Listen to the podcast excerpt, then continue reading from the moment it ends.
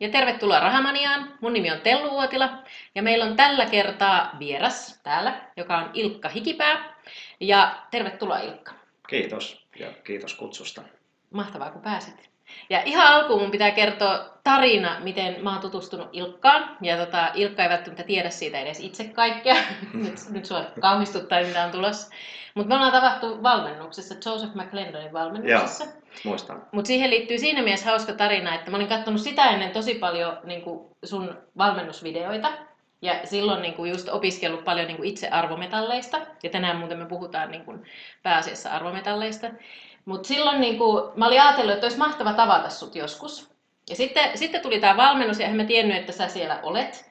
Mutta sitten me, meidät jaettiin siellä semmoiseen kahteen, meitä oli varmaan noin 1000-1500 ihmistä siellä, ja meidät jaettiin kahteen rinkiin, ja, se, ja semmoisessa harjoituksessa. Ja se harjoituksen tehtävä oli sitten, että me sen avulla niin kuin, kun me oltiin siinä kahdessa ringissä, niin meidän piti ottaa katsekontakti sitten johonkin siinä lähellä olevaa ihmiseen, jonka kanssa me tultaisiin sitten tekemään niin pari harjoituksia sen, sen viikonlopun aikana. Ja sitten se satui tulee siihen mun eteen, ja sitten tota, sit me satuttiin sillä että me ruvettiin tekemään sit niitä, niitä tota, tehtäviä yhdessä.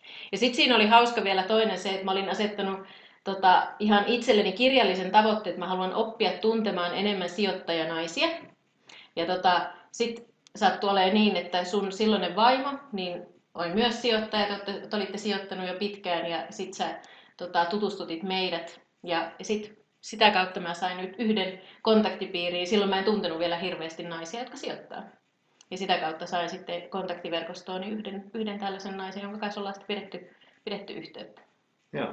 Ja tästä on kauas tästä on aikaa. Oliko se minä vuonna, muistatko En, mutta on, on siitä, siitä, jo, on siitä jo vuosia. On siitä varmaan seitsemän vuotta aina. Joo. Mutta tämä on vaan hauska esimerkki siitä, että kun tavallaan asettaa niitä tavoitteita itselleen, no mulla ei ollut ehkä tavoitteena, että mä tapaan sut, mutta mä olin monta kertaa miettinyt, että olisi tosi kiva jutella sun kanssa. Ja sitten, Joo. sitten tota, ja sit sen mä olin asettanut tavoitteeksi, että mä tapaan enemmän sijoittajanaisia. Joo. Sitä kautta niin kuin ne asiat tapahtuu. Silleen ne tuppaa tapahtumaan, niin. kun tavoitteita asettelee. Näin se on, Joo. näin siinä on. Mutta hei, kerro vähän itsestäsi, että mitä sä tänä päivänä teet? Mä teen tänä päivänä aika montaakin asiaa. No, mulla on, mulla on asuntoja, mitä mä vuokrailen. Ne on tullut sitten taas tuosta aikaisemmalta asuntouralta. Mä en oikeastaan asuntomarkkinoilla nyt hirveästi tänä päivänä muuta tee, kun pidän huolta siitä, että, että tota, vuokrainen lähtee, niin hankin sitten siihen uuden. Ja näin. Se on, se on yksi asia. Toinen asia on se, että mä valmennan jonkin verran. Mä, mä oikeastaan käyn ehkä niin kuin vierailevana puhujana mm. tämmöisissä valmennuksissa, jotka liittyy nyt jollain tavalla siihen, siihen mitä mä teen rahan tai, tai arvometalleihin tai raaka-aineisiin. Ja, ja sitten mä oon myöskin tehnyt oman verkkokurssin, jonka nimi on rahavalmennus. Mm. Ja se on, se, on, se on mennyt ihan hyvin noin verkkokurssiksi, kun ajatellaan, että mä en ole mikään Jari Sarasvuo tai Ustasuperi. eli, eli, eli tota, että se, on, se on ihan hyvin on se, sen kanssa mennyt. Kerro vielä lyhyesti, mitä sä siinä, mikä sen kurssin aihe on? Rahavalmennuksen kurssi, tai se oikeastaan pyörii sen ympärillä ja siinä niin tehdään selväksi, mitä se raha on, millaiset Joo. luonteet rahalla on. Eli mm raha tai sanotaanko valuutat, se on yksi omaisuuslaji. Mm. Ja, ja itse asiassa on tällä hetkellä tosi mielenkiintoinen, koska valuutat omaisuuslajina on nyt jo kriisimoodissa. Mm. Eli, eli semmoista valuutat toimii sillä tavalla tänä päivänä, mitä ne, mitä ne ei ole niin toiminut pitkiin pitkiin aikoihin aikaisemmin. Mm. Ja, ja, ja tota, nyt se, että jos ymmärtää sen, että miksi raha toimii, miksi valuutat toimii, miten ne toimii, mm. niin, niin se tietysti liittyy kaikkeen sijoittamiseen, koska kaikki sijoitukset tehdään sillä valuutalla, eikö niin? Kyllä. Joten, joten tota, se on yksi sellainen asia, mikä kannattaisi ymmärtää. Ja, ja mä puhun rahasta siinä rahavalmennuksessa niin kuin ihan eri kontekstissa mm. kuin mitä rahasta yleensä puhutaan. Yleensä puhutaan rahasta, niin puhutaan rahan riittävyydestä. Mm. Kaikki keskustelu liittyy rahan riittävyysasioihin, mm. mutta ei yhtään siihen, että mitä raha itsessään on mitä raha käyttäytyy, millainen luonne sillä on. Eli, eli, eli tällä rahavalmennuksella niin, niin siinä oikeastaan oppii, oppii sen, että, että mikä on se järjestely sen rahan taustalla. Mm. Ja kun sen ymmärtää, niin ymmärtääkin yksi, kaksi, että hei, että miten raha toimii ja millaisessa syklin vaiheessa. Kaikki markkinat tietysti syklisiä mm. ja, ja, ja valuuttajärjestelmät ja kaikki rahajärjestelmät näin, niin ne on myöskin syklisiä. Mm. Ja, ja nyt ne on semmoisia, mitä ei oikeastaan opeteta missään. semmoista tietoa on hyvin vaikea saada ja mäkään, mäkään olen itse, kun mä olen sen opiskellut, niin mm. mä olen sen tehnyt tässä 17 vuoden aikana niin kuin oman tutkimustyön kautta löytänyt, eli, eli, eli semmoisia kursseja ei ole. Mutta sen kun katsoo sen rahavalmennuksen, niin tulee hyvin erilainen itseluottamus liittyen rahaan, mm. jo, jollaista on, on, on muuten vähän vaikea saada. Ton allekirjoitan, olen sen aika monta kertaa itse katsonut ja eri, eri osioita, ja, koska se, se vaatii myös aika paljon niin kuin sisäistämistä, että ymmärtää sen. Joo, kyllä se kannattaa katsoa ainakin kaksi kertaa. Niin, kyllä. Joo. Mutta siis, mitä sä sitten tänä päivänä muuta teet? No nyt itse asiassa liittyy tähän rahavalmennukseen. Se on siis verkkokurssi ää, ja, ja se on kymmenen osainen. Kaikki niistä kymmenestä osasta on videon muodossa, eli se on helppo katsoa. Ja mä puhun siinä sillä tavalla, että että sen niin kuin kaikki ymmärtää. Joo. Ei tarvi olla, niin kuin, jos tuntuu, että niin kuin, se mitä ekonomistit puhuu, että siitä ei oikein hyvin ymmärrä, mm. niin, niin voi katsoa rahavalmennuksen, niin ymmärtää sen, jonka jälkeen rupeaa ymmärtää siitä, että mitä tuolla talousuudessa puhuu. puhuu. Ja sen jälkeen itse asiassa nyt, siis tämä rahavalmennusverkkokurssi on tehty, mä oon julkaissut sen 2015, Joo. ja se on tänä päivänä itse asiassa vielä ajankohtaisempi kuin silloin ensimmäisen kerran, kun mä sen julkaisin. Mm. Ja, ja tota, nyt se, mitä mä tällä hetkellä teen, niin on itse asiassa tekemässä nyt ensi vuonna. Ne, jotka on nähnyt sen, katsonut sen rahavalmennuksen verkkokurssin, niin mä oon tekemässä rahavalmennus kakkosen. Ja. joka ottaa nyt vielä enemmän kantaa sit siihen, että mitä, mitä siellä keskuspankkien suljettujen neukkarinupien takana tapahtuu ja mitä, mitä siellä niin järjestelmän sisäpuolella tapahtuu. Siellä tapahtuu hyvin paljon asioita, mitä ei välitetä median tai talousjournalismin kautta suurelle yleisölle, ja siihen on ihan hyvä syy. Ja, ja, ja tota, ähm, se, mitä sieltä välitetään, niin se, se, se, se on vain hyvin, hyvin pieni osa, mm. mitä, mitä, mitä todennäköisesti tulee tapahtumaan.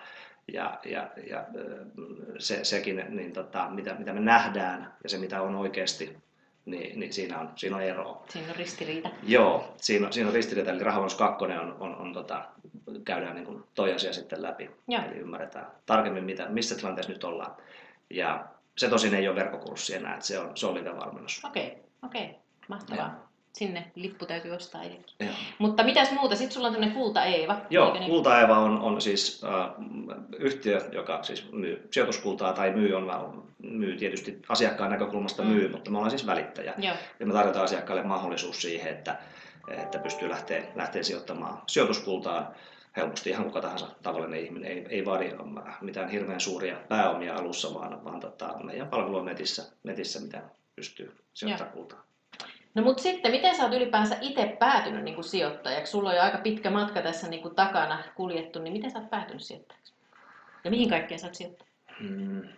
No mä oon päätynyt oikeastaan semmoisen ajatuksen, tämä ajatus mulle tuli silloin, kun mä olin ehkä parikymppinen, mm. mä olin rautakaupassa, mä olin työkaluja mm. siihen aikaan ja ja mulla oli vaan sellainen ajatus, että olisi tosi kiva, jos joskus olisi sellainen tilanne, että olisi, olisi sen verran rahaa, että sitä voisi sijoittaa ja sen verran niin osaamista, että sillä tavallaan sijoittamisella pystyisi saamaan, saamaan sitten tuloksia aikaa. Itse asiassa semmoisia tuloksia, että ei tarvitsisi käydä käydä tota noin, niin, tavallisissa töissä. Joo. Tämä oli siis tavallisissa töissä ei mitään vikaa, mutta mulla vaan oli semmoinen ajatus, että, mm. että se olisi niin kuin mulle sopivampi Joo. se, se niin kuin kiehto. Ja, ja tämä ajatus oli mulla tosi kauan ja ongelma oli vaan silloin, että mulla ei ollut rahaa eikä ollut osaamista, mm. joten nyt täytyisi niihin, niihin jotenkin keskittyä. Mä aloin sitten vaan seuraamaan, seuraamaan semmoisia, oppimaan semmoisilta sijoittajilta, jotka, jotka on niin kuin onnistunut siinä. Eli yeah. joilla on hyvä track recordi sijoittamisessa rupesin niitä seuraamaan ja, ja opettelee ja sitten mä päädyin, päädyin tota, semmoisen henkilön kanssa tekemisiin kuin Timo Metsola mm. ja, ja se oli siihen aikaan, kun, kun tota, Timokin teki ihan muita juttuja ja silloin, silloin perustettiin, perustettiin semmoinen kun, firma, kun, joka on nykyään Vuokraturva. Mm. Ja mä olin siitä ihan alusta lähtien, sitten menin Timolle töihin vuokraturvaa ja, ja siitä tietysti sitten tuli tämä asuntosijoittaminen. Mehän vuokrattiin silloin asuntoja vaan. Ja. Eli, eli meidän asiakkaina oli asuntosijoittavat, meidän tehtävä oli etsiä vuokralaisia niihin asuntoihin. Mm. sitten nämä rupesivat nämä asiakkaat kyselemään meiltä, että, että olisiko, olisiko tota, äh, vinkkejä antaa siitä, että millaisia asuntoja kannattaisi ostaa, että mistä ne vuokralaiset haluaa vuokrata ja millaisia asuntoja ne haluaa vuokrata ja näin. Ja, ja, ja sitten tietysti siellä oli paljon semmoisiakin sijoittajia, asuntosijoittajia, jotka opetti, opetti meitä silloin ja silloin mä keksin tai löysin, löysin sitä kautta sen äh, hyvän strategian tuohon asuntosijoittamiseen. Eli, eli tota, otetaan pankista laina, ostetaan sille asunto, mm. vuokrataan se, vuokrainen maksaa vuokramuodossa se lainan takaisin jossain vaiheessa. Tämä oli niin yksinkertainen strategia, että, että mä, mä, mä sen ymmärsin ja, ja mä sitten lähdin ostamaan niitä asuntoja. Ja tästä on nyt aikaa melkein parikymmentä vuotta? Si- siitä on parikymmentä vuotta joo. aikaa, joo. joo. joo. Silloin markkina oli pikkasen erilainen mm. kuin tänä päivänä. Et silloin, silloin ostettiin, ostettiin aika paljon, paljon niitä asuntoja. Mäkin ostin siinä seitsemän vuoden aikana parisenkymmentä mm. asuntoa Ja, ja tota, sitä kun me tehtiin siinä, niin me, meidän kun vuokraturvassa sitten taas tuli se toiminta kasvoi ja tuli lisää ihmisiä, niin kaikki oikeastaan, no, suurin osa rupesi tekemään ihan samaa. Ja, ja se oli, se oli semmoinen niin asuntosijoittajien yhteisö itse asiassa niin. jossain vaiheessa. Ja, ja, ja tota, se oli, se oli oikein, oikein hyvä, hyvä aika. Markkina oli just oikea silloin, silloin nostaa. Mutta sitten mä huomasin niin, että mulla oli siinä joskus 2005 niihin aikoihin, mä huomasin, että 2004 että et kaikki mun sijoitukset ja säästöt on pelkästään, pelkästään asunnoissa. Ei ollut mitään muuta. Mm. Mulla ei myöskään osaamista oikein ollut vielä kertynyt hirveän paljon mm. muista, muista, muista tota, omaisuuslajeista. Ja mä ajattelin, että jos kerran asunnoista löytyy näin hyvä niin kuin strategia, mm. näin helppo, yksinkertainen ja, ja niin kuin hyvä strategia, niin varmaan semmoisia strategioita löytyisi niin muistakin omaisuuslajeista. Yeah. Kunhan vaan niin opettelee ja etsii ja näin. Ja sitten mä ajattelin, että, että kyllä niin pitäisi olla muitakin omaisuuslajeja olemassa, koska jos, jos asuntomarkkinoilla tapahtuukin jotain mm. ja mä oon niin all in siellä, Kyllä. niin se on tietysti vähän niin kuin hatara tilanne ja, ja niin kuin altis siihen, että jos sitten rupeakin menee huonosti, niin sitten voi, voi mennä tosi huonosti, mm. jos kaikki munat on samassa korissa. Ja, ja sitten mä lähdin oikeastaan perehtymään ähm, raaka-aineisiin, valuuttoihin, arvometalleihin, eli näihin muihin omaisuuslajeihin. Ja mä sitten siitä vähän niin kuin innostuin ja, ja sitten mä niin kuin lähdin enemmän, enemmän sitten niin kuin su, suuntauduin näihin muihin omaisuuslajeihin ja siitä lähtien mä oon niitä opiskellut ja niihin sijoittanut ja, ja, ja tota, sitä kautta myöskin kulta on, on, on niin kuin, saanut alkunsa, että, et, et, koska, koska kun kultakin liittyy, se ei ole itse se kulta, ei ole siinä se juttu, mm. vaan kulta liittyy just siihen rahaan, mistä mm. se rahan valmennus kertoo, ja. koska rahan sykleihin taas kulta liittyy hyvin mm. niin kuin, tärkeällä tavalla. Ja, ja tota, sitä kautta on tullut kulta ja näin. Joo. No mitä sä jo tuossa monta kertaa vähän vihjennut siitä, että miksi tavallaan ollaan nyt niin mielenkiintoisessa vaiheessa, ja, ja just tähän rahan syklisyyteen ja muuhun, niin kerro siitä vähän lisää. Tietenkin ne, on nyt niin kuin, ne vaatii aika paljonkin taustattamista ja muuta, mutta, mutta sano, miksi nyt ollaan mielenkiintoisessa vaiheessa? No, raha- ja valuuttojen osalta niin, niin kuin kaikki muutkin omaisuudet, kaikki mm. on syklisiä. Ja. Siis niin kuin ei pelkästään niin kuin sijoittamiskannalta, vaan niin kuin, siis maailma toimii syklisesti. Mm. Mä en oikein löytänyt vielä semmoista, että mikä toimisi täysin lineaarisesti tässä mm. maailmassa että kaikki meillä on yöpäiväsyklit. Markkinat Kyllä. menee ylös, sitten tulee laskumarkkina, mennään alas ja vuoden ajan menee mm. syklisesti ja kaikki näin. Ni, niin, niin se, että miten se raha toimii ja mikä on se järjestelmä siellä niin kuin rahan taustalla, niin sekin on syklinen. Mutta mm. ne syklin mitat on sen verran pitkiä, että yksi ihmisikä ei välttämättä pysty näkemään sitä niin kuin tavallaan koko syklin ja. vaihetta. Esimerkiksi just tämä tämänhetkinen raha, järjestelmä, mihin tämä meidän eurot ja dollarit ja oikeastaan kaikki valuutat perustuu tällä hetkellä, niin se on jo yli 45 vuotta vanha. Mm. Ja, ja tota, mä oon siis mä oon 43, eli mä oon käytännössä mun koko elinajan niin kuin tottunut siihen, että, että raha on nyt tämmöistä kuin se on, mm. se toimii näin kuin se toimii. Niin ja me ei edes ajatella, että sillä rahalla on joku sykli. Ei, ei mm. niin, koska mm. mä katsoin, mä katson historiaa, mä katson sen mm. taaksepäin, mä oon koko elämäni asu, elä, elä, elänyt niin tässä tämän järjestelmän olemassa ollessa, joten musta näyttää niin, että kun mä katson taaksepäin, niin että tämmöistähän tämä on aina, aina. ennenkin mm, ollut. Kyllä. Eli tämä on aina ollut näin, ja sitten mieli ajattelee niin lineaarisesti, että jos se ennenkin ollut näin, niin se varmaan jatkossakin on näin. Mm. Ja, ja, mutta, mutta silloin, jos niin tulee semmoinen fiilis, että joku asia on lineaarinen, niin yleensä totuus onkin se, että se, että, että se katsontamatka, mitä katsotaan, niin se on vaan niin, kuin niin pieni osa semmoista pidempää sykliä, mm. että se mm. näyttää hetkellisesti lineaariselta. Yeah. Mutta rahajärjestelmä on muuttunut jo 150 vuoden aikana viisi kertaa, yeah. eli siinä on aina tullut muutoksia. Ja mielenkiintoista oikeastaan, miksi, miksi on nyt just tällä hetkellä mielenkiintoinen, on se, että me eletään nyt just semmoisen syklin päätösvaihetta, Eli tyypillisesti rahajärjestelmä vaihtuu noin 30-40 vuoden välein. Mm. Nyt me ollaan 45 niin. vuotta menty, että se ajallinen mitta on mennyt näin. Ja nyt kun katsotaan, että mitä, mitä niin kuin tapahtuu valuutoissa tällä hetkellä, mm. niin, niin, niin se, siellä tapahtuu niin, niin kuin tavallaan mielenkiintoisia asioita ja jopa kummallisia asioita. Niin tässä on niin paljon signaaleita, että jotain muutoksia on itse siihen rahaan tulossa jossain vaiheessa. Mä uskon, että tulee lähivuosina. Ja just nämä muutoskohdat on ne hetket, milloin ainakin niin kun katsoo sitä historiaa, niin ne on ollut sellaisia tilanteita, mitkä antaa sitten taas vaurastumisen mahdollisuuksia tavallisille ihmisille niin kun todella hyvin. Eli silloin ne on niitä hetkiä, jolloin, jolloin, jolloin tota noin, niin on, on mahdollista. Tietysti jos ei ymmärrä, mitä tapahtuu, jos ei ole yhtään osaa varautua, niin silloin tietysti voi olla, että joutuu reagoimaan niissä tilanteissa ja se, se ei sitten riitä taas ehkä välttämättä omaisuuden suojaamiseen eikä, eikä varsinkaan niin vaurastumiseen. Mm. Mutta silloin kun ymmärtää, että miten se syklisyys toimii, miten raha toimii missäkin vaiheessa, niin, niin siinä kohtaa sitten taas pystyy kääntämään sen, sen niin kuin mahdollisuudeksi ja silloin on mahdollisuus tehdä hyviä, hyviä hyviä tuottoja. No mitkä on nyt niitä merkkejä, niin kuin mistä, mitä valuuttaa sanoit, että, että nyt valuutoissa tapahtuu paljon ja pystyy lukemaan merkkejä, mitä ne on? No ainakin viimeisimmät merkit, jos mediaa olette, olette seurannut, niin olette varmaan nähnyt, että paljon on eri valuuttoja romahdellut tässä mm. viimeisten vuosien Turkin aikana. Liira, no viimeisimpänä joo. Ja sitten siellä on, siellä on myöskin ihan päävaluuttoja jopa, siis Japanin jeni, ää, Englannin punta.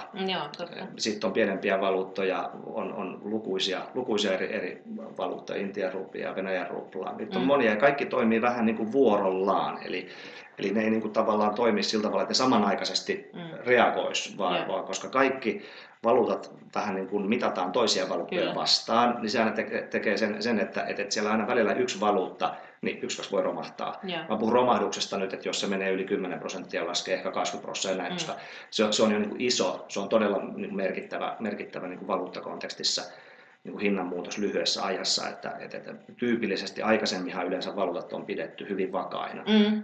Et niillä, on, niillä on tietysti heiluntaa, mutta, mm. mutta et ei, ei, ei niin semmoisia niin kuin, kovia niin kuin arvos, arvomuutoksen piikkejä. Mm. O, ei se ole tyypillistä sillä sille omaisuuslajille, mutta, mutta nyt se on yksi merkki. Ja, ja, ja, ja tota, tämä on just se, minkä takia valuutat on omaisuuslajina kriisin muodossa. Jokainen valuutta vähän niin kuin vuorollaan on jonkinlaisessa, jonkinlaisessa valuuttakriisissä, vaikka siitä ei vielä valuuttakriisinä monesti ainakaan mediassa puhuta. Mm-hmm. Toinen merkki on esimerkiksi just tämä, mitä on tapahtunut nyt näiden, näiden tota, tästä nyt vähän aikaa, kun, kun tuli nämä subprime-kriisit ja, ja. nämä tämmöiset näin, jonka jälkeen nämä elvytystoimenpiteet on aloitettu mm. niin kuin semmoisessa massiivisessa muodossa, että viimeisen kymmenen vuoden ikinä. aikana ei ole, ei, mm. ole, ei ole niin kuin yhtä paljon painettu rahaa kuin, mm. kuin, kuin nyt tämän kymmenen vuoden aikana. Itse asiassa nyt on painettu rahaa enemmän kuin varmaan 150 vuoden aikana yhteensä. Mm. Ja, ja toikin taas kertoo siitä, että, että, että se on hyvin, hyvin outo. Se on, mm. se on yksi signaali.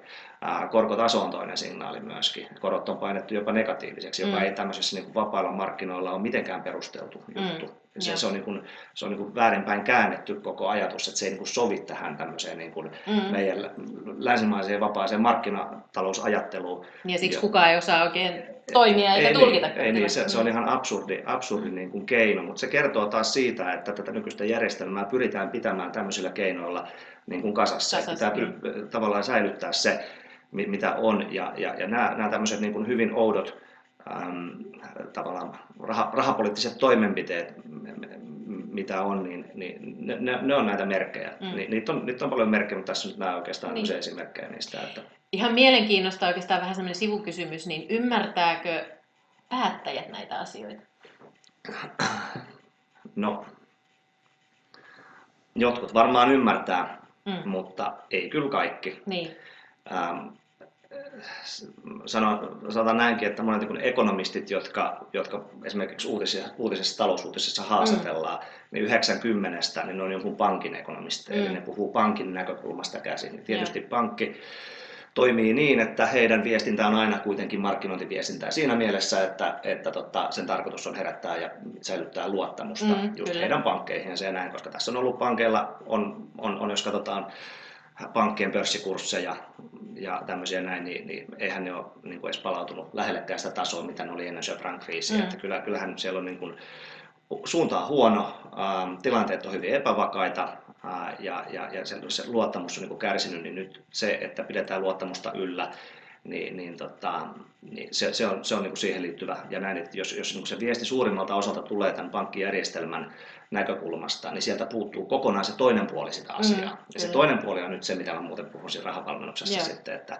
Ja onko tämä vähän syykin, miksi niistä ei edes haluta puhua, koska ei haluta niin kuin lietsoa tavallaan. Niin kuin toinen on se, että ei ymmärretä, mutta toinen on myös se, että halutaan tavallaan pitää tilanne vakaana. No ei tietenkään, koska mm. jos, jos esimerkiksi niin kuin sanotaan, että mikä tahansa firma, jolla on tuote, mm. niin aina kun ne puhuu sitä tuotteesta, niin tietysti he haluaa kertoa siitä parhaat mm. puolet, hyvät puolet ja näin, että hei ostakaa ja luottakaa ja näin.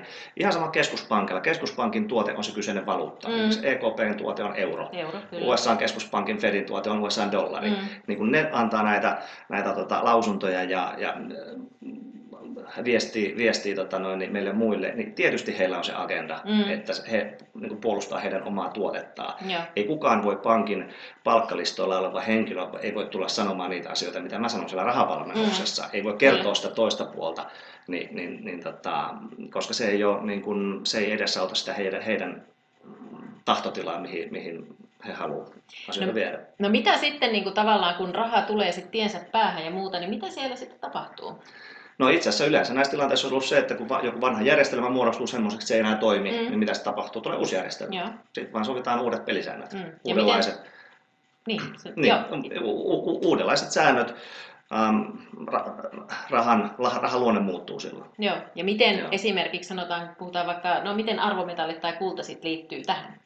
No yleensä ne liittyy just sillä tavalla, kun kulta on yksi rahan muoto. Mm. Se on itse asiassa semmoinen rahan muoto, joka on ollut, joka on noin niin kuin track recordiltaan, niin sanotaanko ehkä varmaan 5000 vuotta, niin silloin on ollut jonkinlainen monetaarinen historia. Kukaan Mm. ei oikeasti tiedä koskaan kultaa käytetty niin kuin rahana ensimmäisen kerran. Mutta se on kuitenkin ollut semmoinen, että se on kaikissa kulttuureissa ymmärretty. Mm. Ja se, se, se on niin kuin ympäri maailman. Sillä on myöskin yksi maailmanmarkkinahinta ympäri maailman. Totta. Ja, ja tota, se, se on tietyllä tavalla niin kuin yksi rahan muoto, joka on tämmöistä globaalia rahaa, mutta se on myöskin irto, irtaantunut jo tästä meidän rahajärjestelmästä, mikä meillä nyt on. Eli se Mm. ei ole enää niin kuin näkyvästi siinä, siinä tota, ollenkaan läsnä. Ja nämä muutokset, mitä rahassa nyt on ollut, ollut nämä niin kuin syklin muutokset, niin on tyypillisesti nyt ainakin tämän 150 vuoden aikana, kun se viisi kertaa on tullut rahajärjestelmään muutos, Mm. Niin se on ollut vähän niin kuin, vähän niin kuin yö ja päivä, että siinä on niin kuin ollut se toinen järjestelmä on ollut tämmöinen vastaava, mitä meillä nyt on, eli tämä on tämmöinen niin kuin velkavetoinen paperirahajärjestelmä ja sitten toinen järjestelmä on jonkin sortin kultakantainen järjestelmä. Joo. Ei tarkoita sitä, että se, se on niin kuin semmoinen klassinen kultakanta, Mm. vaan, vaan, vaan se on aina, aina kun se kultakanta on tavallaan toistunut näin omalla vuorollaan, niin se on aina, aina ollut vähän niin kuin erilainen versio siitä. Mutta pointti on kuitenkin siinä se, että se kulta on ollut se, joka on tullut palauttamaan sen luottamuksen siihen rahajärjestelmään siitä syystä, koska kultaa ei voi painaa samalla tavalla nappia painamalla. Ei Mm. voi mä, tu, kullan määrää tuplata, kuten esimerkiksi tämmöisen paperirahan määrää Mm. voi tuplata, jolloin, jolloin se on niin kuin toiminut siinä niin kuin toistuvasti. Niin senpä takia kulta itse asiassa tälläkin hetkellä on tekemässä comebackia rahajärjestelmään. Ihan, ihan selkeästi, että kulta on, kul, kul, kullasta on tulossa vähän semmoinen niin kuin poliittinen metalli jopa. Mm. Niin ja eikö eri, eri maat tällä hetkellä myös osta? Ostaa, joo, joo, Isoja kyllä, määrin. kyllä. Kyllä. Joo. Tosi mielenkiintoista. Mä ainakin niin kuin janoan tietää koko ajan lisää, mutta kannattaa tosiaan nä- näitä asioita sel- selvennetään siellä rahavalmennuksessa. Se on erittäin, erittäin niin kuin hyvä valmennus. Mutta kerropa sitten, mitä, niin kuin, mitä tavallinen ihminen nyt sitten voi tässä tilanteessa tehdä. Mun mielestä ihan kaikista järkevin on, on se, että oppii ymmärtää, mitä, Mm. miten tämä järjestelmä toimii. Joo. Tämä on vielä semmoinen, että tämä ei ole semmoista niin kuin yleissivistystä ollenkaan, Mm. koska tätä ei opeteta kouluissa, ei alasteella, yläasteella, ei lukiossa, ei edes yliopistoissa opeteta Mm. tätä näin. Mm. Ja, ja, ja tota, mun mielestä tämä kyllä pitäisi opettaa. Ja varmaan syy on siinä se, että, että, tota, että koska tätä järjestelmää, nykyinen rahajärjestelmä on semmoinen, että se, niin kuin, se ei ole ihan täysin tasapuolinen kaikille. Eli, eli ne ihmiset, jotka ei ymmärrä sitä yhtään mitään, niin ne, ne, se, on- se on, niille se ei välttämättä ole paras mahdollinen järjestelmä. Että Mm. muitakin järjestelmiä joku toinen voisi olla parempi, mutta tätä ylläpidetään sen takia, koska joillekin joillekin, puol- joillekin osalle, osalle ihmisistä niin tämä, tämä toimii eduksi. Joo. Eli, eli tämä, tämä ei ole silleen tasapuolinen. Mä olin tuossa itse asiassa Lauttasaaren lukiossa puhumassa tuossa jokin aika sitten. Ää, Siellä oli tämmöinen lukion luokka, joka oli erikoistunut tämmöiseen johonkin, niin kuin, se oli joku talous tai bisnes tämmöinen Mm. erikoistunut lukioluokka. Niin mä olin siellä puhumassa yhden tunnin tästä näin ja yksi, sieltä, yksi, yksi opiskelija kysyi multa, että, että mi- minkä takia meillä sit on tämmöinen rahajärjestelmä, joka ei ole täysin tasapuolinen tai se, välttämättä se ei ole ihan niin kuin, reiluus ei ole siinä se, joka kuvaa Mm. sitä parhaiten.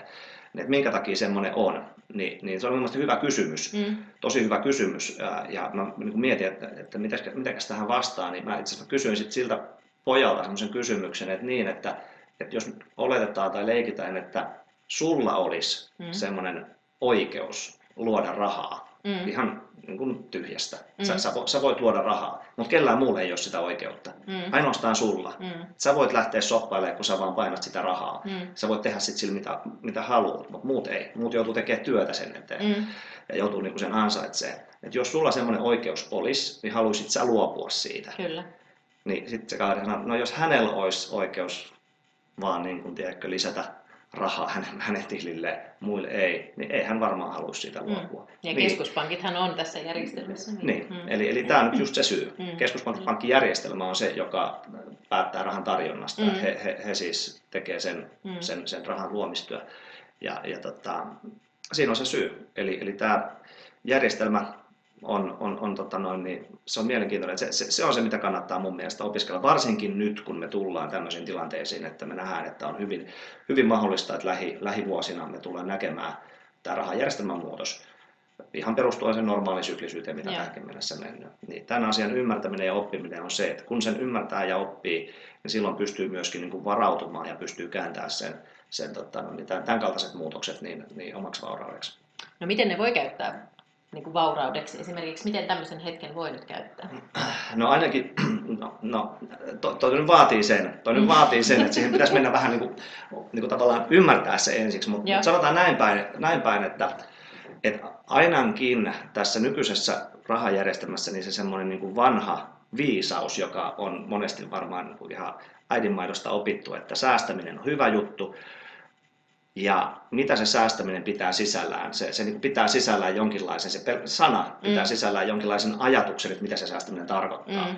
Eikö niin, että nykyään säästäminen tarkoittaa pääasiassa sitä, että ensinnäkin mitä säästetään? Mm. No eikö niin? Mm. Sitä rahaa, joka on meillä käytössä, eli meidän Kyllä. tapauksessa euroja. Mm. Okei, okay, jos me säästetään euroja, no okei, okay, mitäs muuta se sisältää? No, missä niitä rahoja pidetään? Mm.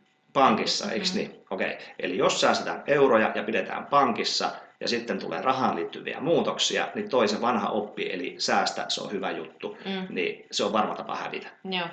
Silloin ei pärjää. Se, se vaatii niin kuin muuta. Mm. Eli säästämisen itse asiassa sen sanan merkityskin, niin, niin tota, se on, se on niin kuin hyvin, hyvin, hyvin suppea. Totta. Joten se melkein niin kuin kannattaisi miettiä. Säästää, säästää voi niin monella eri tavalla. Me ei tarvitse välttämättä säästää euroja. Me voidaan mm. säästää jotain toistakin valuuttaa. Joo. Me ei välttämättä tarvitse säästää valuuttaa. Me voidaan säästää jotain toista rahan muotoa. Mm. Me voidaan säästää ja pitää ne meidän säästöt jossain muussa kuin pankin tilillä. Mm. Niin tässä on vaihtoehtoja, niin, niin tavallaan näiden, paljon. näiden mm. niin kuin se semmoinen, eh, kun, kun ymmärtää, miten raha toimii, miten syklisyys rahassa toimii, niin, niin silloin pystyy jo itse tekemään paljon parempia, paljon viisaampia valintoja mm. ja näkee paljon enemmän vaihtoehtoja, mitä ei näe, ellei, mm. ellei niin kuin yhtään perehdy tähän asiaan. Sen takia paras sijoitus tällä hetkellä mun mielestä on sijoitus siihen omaan niin kuin osaamiseen ja ymmärtämiseen, että et, mit, mit, mitä tapahtuu. Ma- maailma on, totuus aina välillä vähän pyrkii kätkemään itsensä ja, mm. ja sit, sitä pitää joskus vähän kaivaa.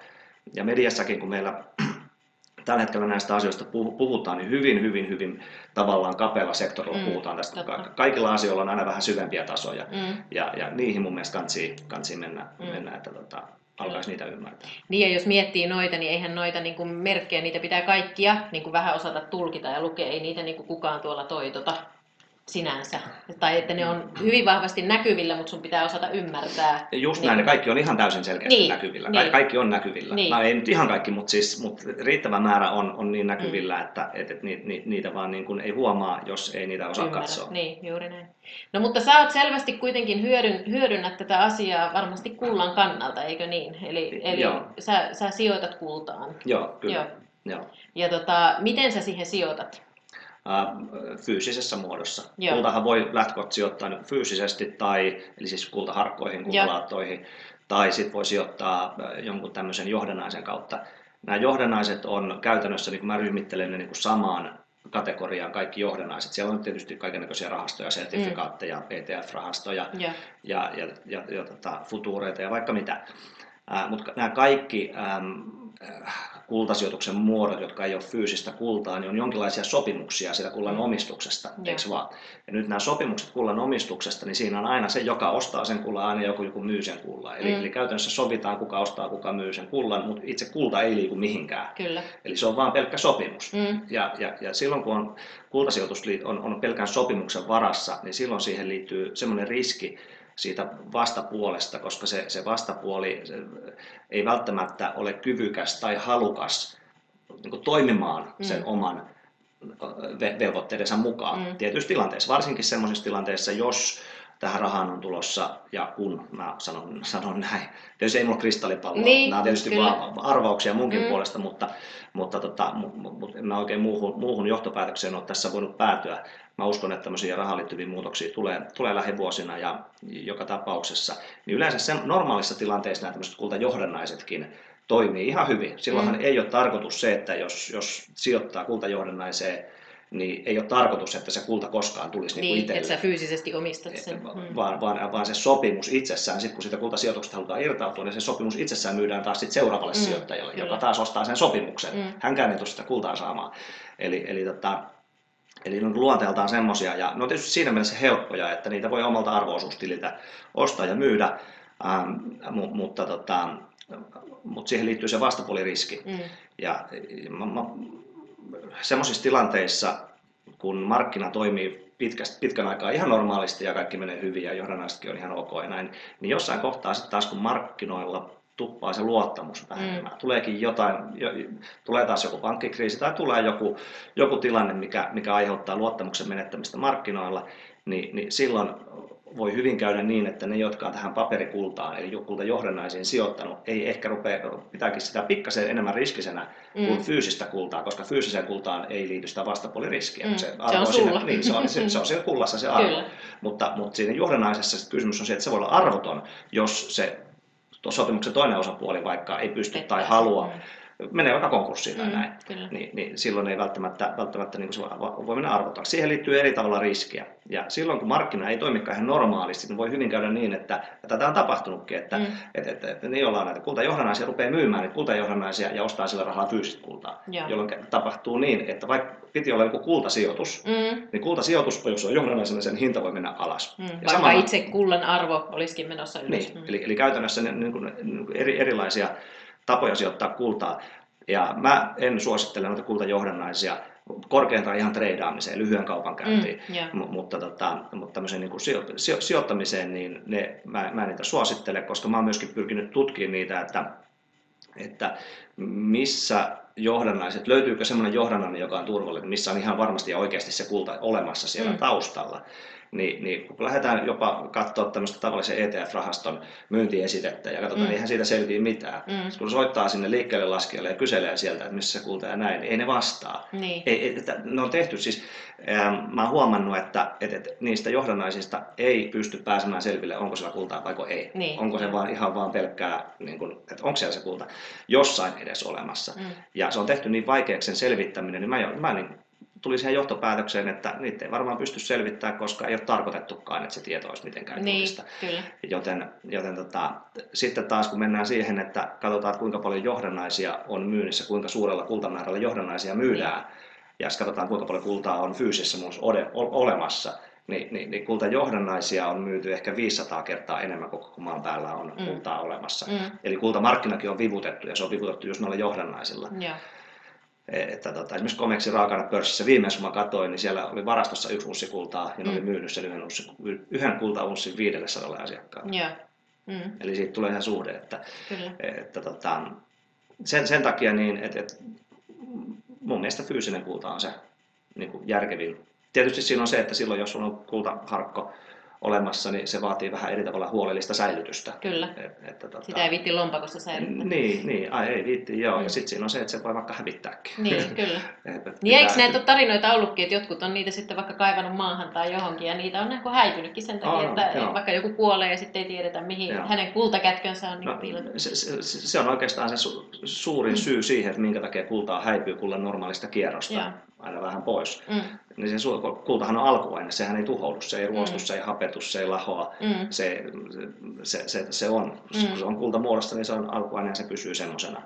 Niin, niin se, sitä ei niin kuin häviä, kulta ei voi hävitä. Mutta, tota, mutta sitä poistuu kyllä kierrosta ja se suurin syy on just se, että ihmiset jemmaa niitä johonkin eikä muista mihin on laittanut. niin, kyllä. Kuollaan ennen kuin, ennen kuin ollaan kerrottu, että missä se kultakätkö oli Joo. ja, ja näin, että, että, että kyllä sitä tapahtuu. Et sen takia kannattaa niin varmistaa, että ei ainakaan sillekään, jos kultaan sijoittaa. No hei, miten sitten, jos sä ostat kultaa, niin varmaan meillä kaikilla on kaikista sarjakuvista ja muista, niin on mielessä sellainen kultaharkko, eikö niin? Joo. Mutta tota, miten sä voit, ne on tietenkin tosi isoja ja kalliita, mutta mi- missä muodossa sitä kultaa sitten niin ostetaan? No ehkä vähän pienempinä harkkoina ja laattoina. Ne, ne on ne 400 unssin kultaharkot, ne tämmöiset, mm. mitä le- James Bond-leffoissakin on. Niin se on 400 unssia, se on 12,5 kiloa, Joo. yksi semmoinen. Mm. Se on noin 360 000 euroa yksi semmoinen, että sillä saa semmoisen ihan kiva omakotitalonkin jo mm. sillä yhden, yhden hinnalla. Tietysti, että semmoisen ostaa, jos on niin rahoissaan, että semmoisen haluaa ostaa, niin voi mm. toki ostaa. Mutta sitten täytyy muistaa, että sit kun myyt sen, niin sä et voi myydä siitä vain niin kymmenettä osaa. Että se pitää myydä sitten kerralla. Että kyllä tämmöisille niin tavallisille tavallisille ihmisille, tavallisille sijoittajille, niin, niin, niin tota, on, on parempia, parempia tuotteita. että yleensä se on 50 grammanen tai 100 grammanen mm. kultalaatta. Joo. Ne on niin tyypillisimmät. Joo. Ja, ja sitten eikö se ole kolikoita myös? Kolikoita myöskin, joo. joo. Ne on tyypillisesti unssikolikoita. Ja sitten on myös kolikoista sen verran, että sitten on olemassa kultakolikoita, jotka on tämmöisiä kuin vanhoja. Mm. Ja, ja niissä on sitten tämmöistä niin numismaattista arvoa myöskin niin, niin toi numismaattisuus on semmoinen, että mä en, mä en ymmärrä sen päälle, tai siis mä en ole vaan opiskellut sitä, mm. mä, mä en, mä en niin kuin osaa, mulla ei ole semmoista tietotaitoa olemassa, että pystyisin arvioimaan sitä numismaattista arvoa, joten, joten tota, ja mä tiedän, että kyllä kulta-alalla myydään kolikoita, joilla ei ole numismaattista arvoa, mutta myydään paljon kalliimmalla kuin se kullahinta on, ihan sillä perusteella, että sanotaan, niin, että se on, on vähän harvinainen niin, tai se on joo. vanha tai näin. Mutta mä, mä en siitä tiedä, joten mä, mä niin kun lähtenyt siitä mun omassa sijoittamisessa siitä, että mä ostan vaan semmoista sijoituskultaa, jotka on nimenomaan sijoituskultatuotteita, ei Joo. tämmöisiä niin kuin keräilyharvinaisuuksia mm. tai kolikoita. Näin. Tietysti tai, on, tai koruja. Niin koruja, niin. niin. No korut on tietysti, niillä on sitten taas käyttöarvoa, niin, niitä voi käyttää, kyllä, mutta kyllä. ne ei ole puhdasta kultaa Joo. myöskään. Et niissä on aina seosaineita, joka tekee sitä korusta vähän kovemman, koska, koska kulta on niin kuin puhtaassa muodossa hyvin pehmeä metalli. Joo jolloin jos puhtaasta kullasta tehtäisiin koruja, niin ne ei kestä hirveän hyvin. Mm. Ne hajoaa tai kuluu nopeammin, ja koska ne on käyttöön varten tehty, niin sinne täytyy laittaa hopeata kuin pari tai mitä muita mm. aineita, jotka, metalleja, jotka tekee sitä kovemman, jolloin se kultamäärä, mikä on koruissa, se grammamäärä, mitä koru painaa, niin se ei ole kokonaan kultaa. Mm. Ja toinen juttu sitten taas koruissa, niin, niin ne on paljon kalliimpia valmistaa mm. myös kuin, kuin tämmöinen kultalaatta. Eli, eli ne valmistuskulut on niissä paljon korkeammat. Ja sitten tietysti kolmas ehkä vielä, vielä varmaan yksi oleellisin asia on se, että koruissa täytyy maksaa myöskin alvi. Siitä, Joo. että jos astat korun, niin se maksaa myöskin alvin osuuden siihen päälle. Mm. Et sijoituskulta, se on, se on alvista vapautettu, niin siinä ei ole alvia. Eli, eli jos haluaa niin kuin sijoittamisen, sijoituksen vuoksi ostaa kultaa, niin silloin kannattaa käyttää niin kuin, niin kuin näitä ihan sijoituskultatuotteita, eli sijoituskultaa. Ja, ja sitten jos haluaa käyttää niin kuin kultakoruja, niin sitten sitten koruja sitten, niin sitten käyttö, käyttöön Niin, kyllä. No mutta mistä niitä voisit ostaa? No koruja voi ostaa korukaupoista, sijoituskultaa voi ostaa liikkeistä, jotka myy sijoituskultaa. Ja, ja niitä on Suomessa on, on, on useampi. Joillain on tämmöisiä ihan kivijalkamyymälöitä olemassa, mm. mihin voi kävellä, ottaa rahat mukaan ja käy ostamassa sieltä. Tämä mun firma Kulta Eeva, niin meillä tämä on nettipalvelu, me tarjotaan se palvelu, eli meille voi avata kultasäästötilin. Ja toi on tosi mielenkiintoinen. Kerro siitä vähän lisää, koska sun ei tarvitse ostaa sitä välttämättä kerralla. Joo, okei. Okay. Eli, eli tota, meidän sivulla voi avata, eli kultaeva.fi sivulla pystyy avaamaan tämän kultasäästötilin. Se ei mm. maksa mitään, sinulle tulee semmoinen kultatili olemaan ja, ja siitä tulee sitten meilitse omat viitenumerot ja tunnarit, että millä voi käydä katsomaan sitä tilinäkymää, miten sinne kulta kertyy. Ja idea siinä on se, että, että kerran kuukaudessa, vaikka 50 euroa tai 100 euroa tai mikä nyt onkaan sopiva summa itselle, niin tekee säästösuorituksen mm. omalta pankkitililtä sinne kultasäästötilille. Mutta sinne kultasäästötilille sinne ei kerry euroja, mm. vaikka seurana lähtee mm. pankkitililtä. Mm. Sinne ei kerry euroja, vaan sinne kertyy kultagrammoja. Eli siellä rupeaa kertymään ne kultagrammat. Mm. Ja, ja siinä vaiheessa sitten, kun asiakas tietysti siinä tilinavausvaiheessa jo päättää, haluaako hän 50 grammasen vai 100 grammasen. Meillä on vain nämä kaksi yleistä vaihtoehtoa. Yeah vaihtoehto olemassa, koska sitten taas suuremmaksi ei kannata mennä sen takia, koska siinä ei se valmistuskulun osuus ei enää juurikaan muutu mm. ja pienemmäksi ei kannata mennä, koska, koska sitten taas siellä niin se valmistuskulun osuus alkaa kasvaa, että se ei sijoittamisen, sijo, sijoitusmielessä on ehkä niin, niin mielekäs sitten enää. Joten ne on ne tyypillisimmät ja kun on valinnut sen, sen laattakoon, niin sitten kun niitä grammoja on kertynyt siellä omalla kultasäästötilillä just sen tavo- tavoite kultalaatan verran, niin sitten me lähetetään se kultalaatta asiakkaalle. Se Eli sitten se tulee ihan kirjattuna postissa joo, kotiin? E, tulee vakuutettuna. Joo. Tulee, joo, vakuutettuna. Niin sanois mikä siinä on. Eli silloin siihen on ihan, se, niin kuin, jos se häviää johonkin. Niin, niin jos se, se häviää, niin, niin ei, ei, niin kuin, ei, ei, ei kuitenkaan häviä. Niin. tai häviää, mutta saa rahat takaisin, saa joo. sitten uuden. Joo. Eli, eli tota, vakuutettuna lähetetään jolloin tämä siis mahdollistaa sen, että sen oman har, kultaharkon voi ostaa sillä lailla niin kuin säästämällä, vaikka sen meidän palvelun nimi on kultasäästö, niin se on kuitenkin sijoitustuote. Mm. Se, se, se säästösana siinä tuotteen nimessä kuvaa sitä tapaa, millä se ja. oma kultaharkko ostetaan. Ja, ja, ja tota, siinä on se hyvä puoli, että, että kun kullan hintahan kuitenkin mm. se ei ole niin kuin vakaa koko ajan, että se ei mene ihan tasasta linjaa, että siinä on vaihtelua. Mm. Niin, niin aina kerran kuukaudessa, kun ostaa tietyn grammamäärän sitä kultaa, niin se käytännössä niin kuin keskiarvostaa sen kokonaishankintahinnan. Kyllä, eli, eli sä saat ajallista hajauttamista. Aja, joo, mm. ajallinen hajautus tulee mm. siihen mukaan. Joo. Eli se on se palvelu, mitä, mitä me tarjotaan joo. kultasijoittajille. Kannattaa käydä tsekkaa kultaeeva.fi. No miten sitten, miten sä arvioit tällä hetkellä kullan hintaa, missä se on?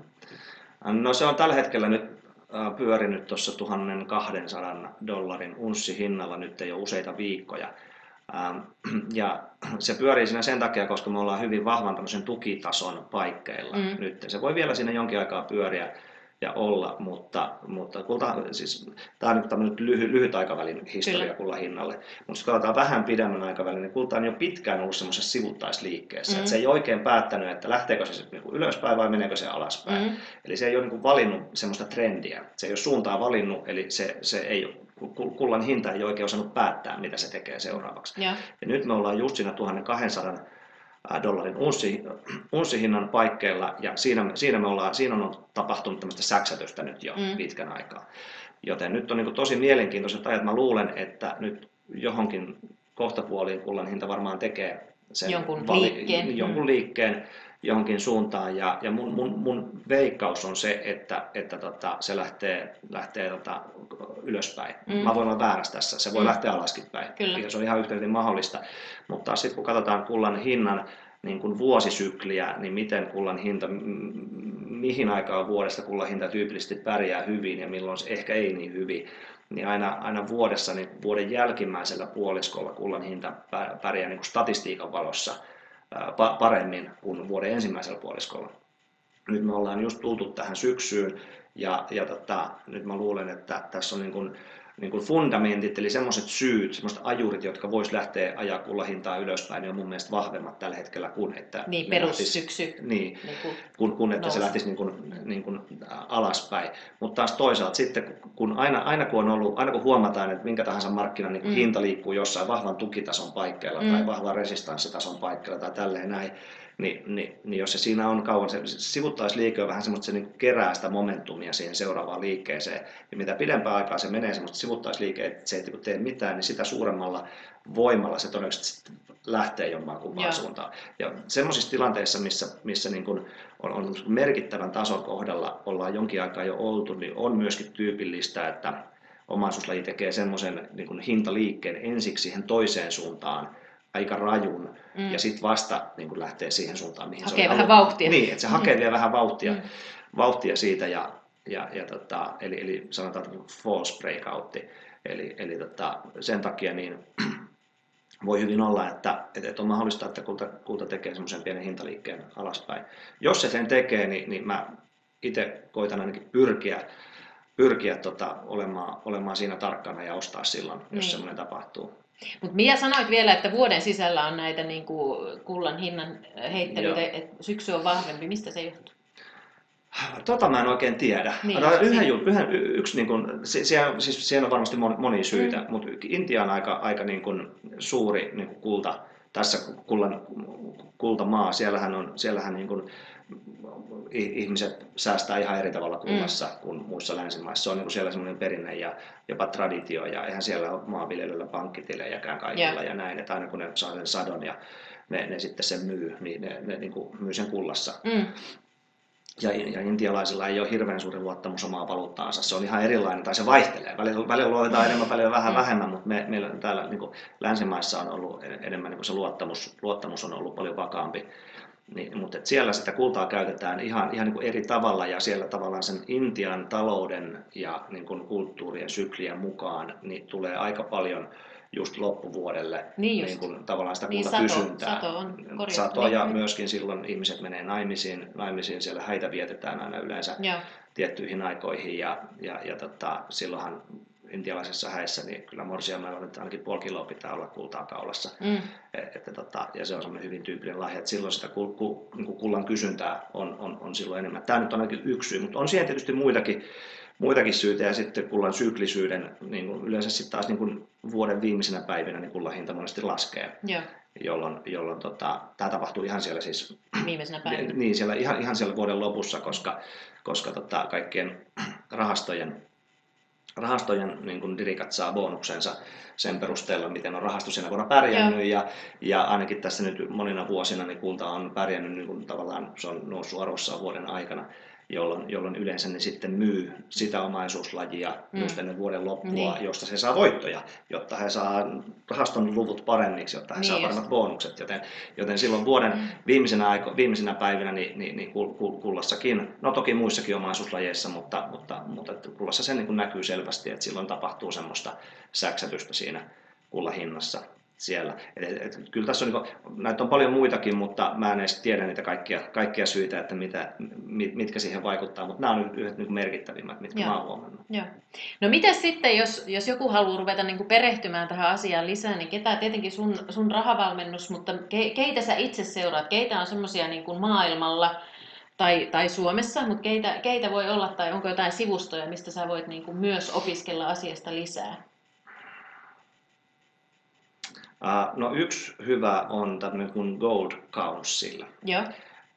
Sieltä saa semmoista niin kuin dataa kultamarkkinasta. Mm. Siellä kerrotaan hyvin paljon statistiikkaa, miten niin kuin kierrätyskullan osuus ja kaivoskullan osuus, miten ne minäkin aikoina menee. Siellä kerrotaan, käydään myöskin läpi, miten kulta liikkuu maailmalla, mm.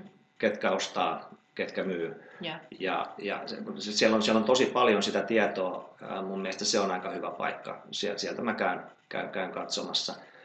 Ähm, muita oikeastaan, mä en oikein osaa muita, muita nyt sanoa semmoisia, semmoisia ainakaan suomen kielellä ei oikein löydy löydy hirveän paljon, mutta sitten kun vaihdetaan englantiin, niin kyllä varmaan kannattaa googlailla. Joo. Mutta, mutta täytyy myöskin sitten semmoinen muistaa, että sitten tietysti näistä asioista kirjoitetaan blogeja, mm. ja, ja, ja, ja mä niin tarkoitan siis sitä, että, että kannattaa pyrkiä tunnistaa, että mitkä on mielipiteitä ja mm. mitkä on faktoja. Joo. Ja mä, mä seuraan mielellään niitä, jotka on faktoja, koska mm. mä mielellään haluan muodostaa sen mielipiteen sitten itse niiden, niiden faktojen perusteella.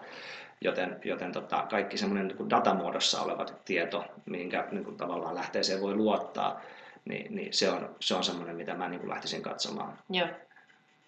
Miten vielä, jos miettii tuota kullan hintaa tähän loppuun, niin, niin niin jos ajatellaan tällä hetkellä, missä se menee, niin, ja sitten tapahtuu tämmöinen iso murros, niin siinä on mahdollista, että, että vaikka kullan hinta moninkertaistuu, eikö niin? On se mahdollista, joo. Mm. Ja itse asiassa se on, t- t- tässä jos mennään taas katsoa, miten, miten tämä niinku on tyypillisesti aikaisemmin tapahtunut, joo. miten kullan hinta on käyttäytynyt tämmöisessä mm. tilanteessa, niin viimeksi kun rahajärjestelmä muuttui, vuonna 1971-73, eli, eli siis me ollaan silloin 73 ajettiin lopulta kokonaan alas tämä Bretton Woods-rahajärjestelmä, mm. joka oli siis sitä ennen meillä. Ja me siirryttiin, siirryttiin silloin 73 tähän meidän nykyiseen rahajärjestelmään, joka on tämmöinen velkavetoinen paperirahajärjestelmä. Yeah.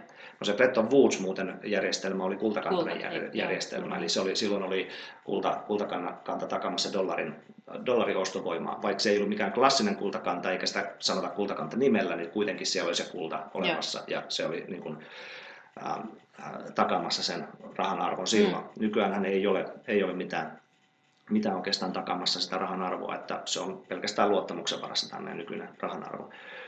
Mutta silloin, kun vuonna 1973 päättyi tämä Bretton Woods-järjestelmä, niin siitä hetkessä, nyt mun pitäisi tarkistaa tämä, muistelen, olisiko se ollut 30, vähän reilu 30 kuukautta, olisiko ollut 33 tai 36 mm. kuukautta, niin siitä hetkestä niin kullan hinta nousi yli 850 prosenttia. Melkoinen. Joo, eli, eli tässä just huomataan, että silloin, että, että, että kun tapahtuu muutoksia itse rahajärjestelmässä, niin kulta reagoi siihen. Joo. Ja, ja, ja, ja tota, se johtuu itse asiassa siitä, että kulta kun se on sanoin tuossa alussa, että se on yksi rahan muoto. Mm. Ja nyt kun meillä on tämä meidän paperiraha, niin se on myöskin yksi niin rahan mm. muoto. Mutta niillä on ihan erilaiset niin kuin tavallaan, ne on, ne on ihan eri järjestelmän niin kuin tuotteita. Mm. Ja, ja ne käyttäytyy myöskin niin kuin, vähän niin kuin vastaparina. Eli, eli siinä on kiikkulauta, että jos valuutan arvo heikkenee, niin kullan arvo nousee. Mm. Ja päinvastoin, jos valuutan arvo nousee, niin kullan arvo laskee. Eli, eli siinä mielessä aina kun näitä muutoksia tapahtuu, niin tyypillisesti siinä käy niin, että kun rahajärjestelmään tulee jonkinlainen muutos, niin ne kaikki velat, mitä on ollut, nehän on noterattu siinä rahassa, mikä oli aikaisemmin. Mm. Jolloin ne velat pitää jollain tavalla täytyy siivota, pöytä täytyy niin kuin puhdistaa niistä, yeah. jotta voidaan niin kuin jatkaa, jatkaa uudessa järjestelmässä. Ja, ja tietysti niin kuin, silloin, kun pöytä pitää puhdistaa, jos velat on noterattu siinä vanhassa valuutassa, niin mitä yleensä käy? No käy se, että jollain tavalla, se on kaksi vaihtoehtoa, joko devalvoida, jollain poliittisella päätöksellä mm. se käytössä olevan rahan arvo niin pieneksi, mm. että pystytään helposti maksamaan kaikki velat ja pyyhkiä se pöytä. Mistä veloista sillä? Eli, eli käytännössä maksetaan kyllä jo velat, mutta ei oikeasti makseta mm. velkoja, vaan, mm. vaan painetaan se raha, jolloin rahan arvo tippuu ja Joo. maksetaan. Toinen vaihtoehto on se, että inflaation kautta, eli, eli, eli ne rahan käyttäjät, jotka jotka tota, käyttää sitä rahaa, niin jos he huomaa, jos he ei ole ihan varmoja, että säilyyköhän tämä raha-arvo, että, onko, että, että uskallankohan mä nyt niin säästää tätä rahaa, mm. kannattaako minulla olla tämä, että jos en ole ihan varma, että ensi viikolla saako tällä enää yhtä paljon, niin, niin silloin se voi olla, että se käy inflaation kautta. Eli, mm. eli, eli sitä ei poliittisella päätöksellä devalvoida sitä rahan arvoa, vaan se inflaation kautta vaan menettää arvoa. Arvoisa, eli silloin, silloin puhutaan hyvin vahvasta hyvin vahvasta inflaatiosta, ja inflaatio voi tuhata rahan arvon myöskin. Mm. Eli jompikumpi näistä yleensä tapahtuu just silloin, kun se rahajärjestelmä muuttuu ihan vain sen takia, että tota, on, on, on, niin kuin, saadaan ne pöytä, pöytä nyt putsattua, jonka jälkeen vasta sitten, sitten tota, lähdetään siihen uuteen järjestelmään. Mutta silloin kun rahan arvo tippuu, niin kuin äsken sanoin, se on mm. kiikkulauta, jos rahan arvo tippuu, mm. niin kullan nousee. Tähän perustuu se, että, että kullan arvo voi nousta monikymmenkertaiseksi, mutta se tarkoittaa käytännössä sitä, että se rahan arvo laskee. laskee. Mm. Eli, eli, eli se on niin kuin hyvä tapa, tapa tota, suojata, suojata säästöjä tämmöisessä näin, mutta siinä on myöskin käynyt sitten taas, kun tuossa oli jokunen vuosi sitten oli nämä Venäjän pakotteet, kun tuli mm. tämä Krimin juttu, niin, niin tota, silloinhan äh, ruplan arvo tippui tosi nopeasti, niin oliko se euroa vastaan noin, noin puolet, mm. noin puolet suurin piirtein. Ja, ja tota, sehän oli tietysti niin kuin venäläisille, joilla oli ruplia säästössä, niin tietysti se ei ollut hyvä heille, koska heidän valuutan arvo, arvo laski. Mutta sitten taas ne venäläiset, joille kultaa, niin saman aikaan kun se rupla-arvo tippui tippu puoleen, niin kullan arvo nousi, oliko se yli 66 prosenttia. Eli, eli se nousi niin vastaavasti plus enemmän. Mm. Eli, eli tota, sen takia niin kulta aina näissä rahaan liittyvissä sykleissä, niin kulta aina silloin tällöin vaurastuttaa omistajiaan. Yeah. Se niin kuin nähdään tästä näin. Me ei tiedetä, tapahtuuko tämä sama sitten seuraavalla kerralla. Niin. Ei, me ei tiedetä niin. sitä, Kyllä. mutta, mutta ei me sijoittaminen on aina sitä, että koitetaan arvata niin kuin todennäköisyyksien valossa. Kyllä. Ei, ei, ei kannata mitään pitää niin kuin varmana. Mutta mä uskon, että hän on, nyt on hyvä mahdollisuus ja se on syy siihen, että jonkin verran kannattaa, kannattaa myöskin tota, allokoida omasta sijoitussalkusta kultaa. kultaa. Mun mielestä se on ihan järkevää. Joo. Miten kulta ja osake, osakkeet? Äh, menee tyypillisesti menee vähän niin kuin vastasyklissä, mm. että jos niin kuin osakemarkkina nousee kovasti, niin hyvin tyypillistä on, että kullan kullan hinta silloin laskee. Ja. Tämä toimii itse asiassa vähän niin kuin sama niin kuin kokonaan, niin kuin, kultahan on vähän niin kuin osa raaka-aineita tämän mm. meidän länsimaisessa ajattelussa. Ähm, Aasiasta on taas niin kuin osa rahaa. Mm. Niin, se on, Tässä on vähän niin kuin erilainen, erilainen näin, näin mutta, niin kuin, mut, mut, mut, mut kyllä se kulta, kulta liittyy myöskin tuohon niin raaka-aineisiin sillä tavalla. Kultahan siis, kultakauppaa tehdään hyvin pitkälti niin kuin maailmalla samalla tavalla kuin raaka-aineissakin, samoissa pörsseissäkin ja näin. Ähm, niin, niin tota, Samoin se on, että kulta ja myöskin raaka-aineet menee osakemarkkinoiden mm. kanssa monesti vähän niin vastas, vastasyklissä, mutta ei aina. Mm. Ei, ei, ei aina. Välillä, välillä mennään niin kuin ihan, ihan samaan tahtiin, mutta se on niin kuin tyypillistä käytöstä. Että... Kyllä. Hei, ihan super mielenkiintoista voisi jatkaa vaikka kuinka paljon, mutta tota, ehkä tähän ihan loppuun vielä, niin mitä sä kehottaisit nyt kuulijoita niin kuin tässä tilanteessa niin kuin tekemään? Tietenkin näin mitään neuvoja eikä muita, mutta semmoisia niin kuin, semmoinen yksi, kaksi vinkkiä, niin kuin, jotta valistuisi itse paremmin, niin mitä kannattaa tehdä? No ehkä mulla on vain yksi vinkki oikeastaan. Mm. Yksi vinkki. Jos teidän tähän videoon saa yhden linkin, minkä, minkä voisi käydä katsomassa, yksi semmoinen sivusto, mihin mä oon tehnyt yhden video itsekin. Mm. Siinä mä vähän avaan itse asiassa tätä rahaa enemmän. Et jos tämä aihepiiri tai tämä juttu, mitä nyt on puhuttu, niin, mm. niin, niin inspiroi ja kiinnostaa ja haluaa oppia lisää, mm. niin kannattaa käydä katsoa se, se, okay. se yksi video. Siinä mä käyn itse asiassa nämä rahan luonteen piirteet läpi. Joo, linkataan ilman muuta, niin kuulijat saa siitä lisäoppia itsellesi. Hei, oli ihan super mielenkiintoista. Kiitos kun tulit ja tota, aina oppii lisää. Joo, oli kiva käydä. Hyvä, kiitos. kiitos.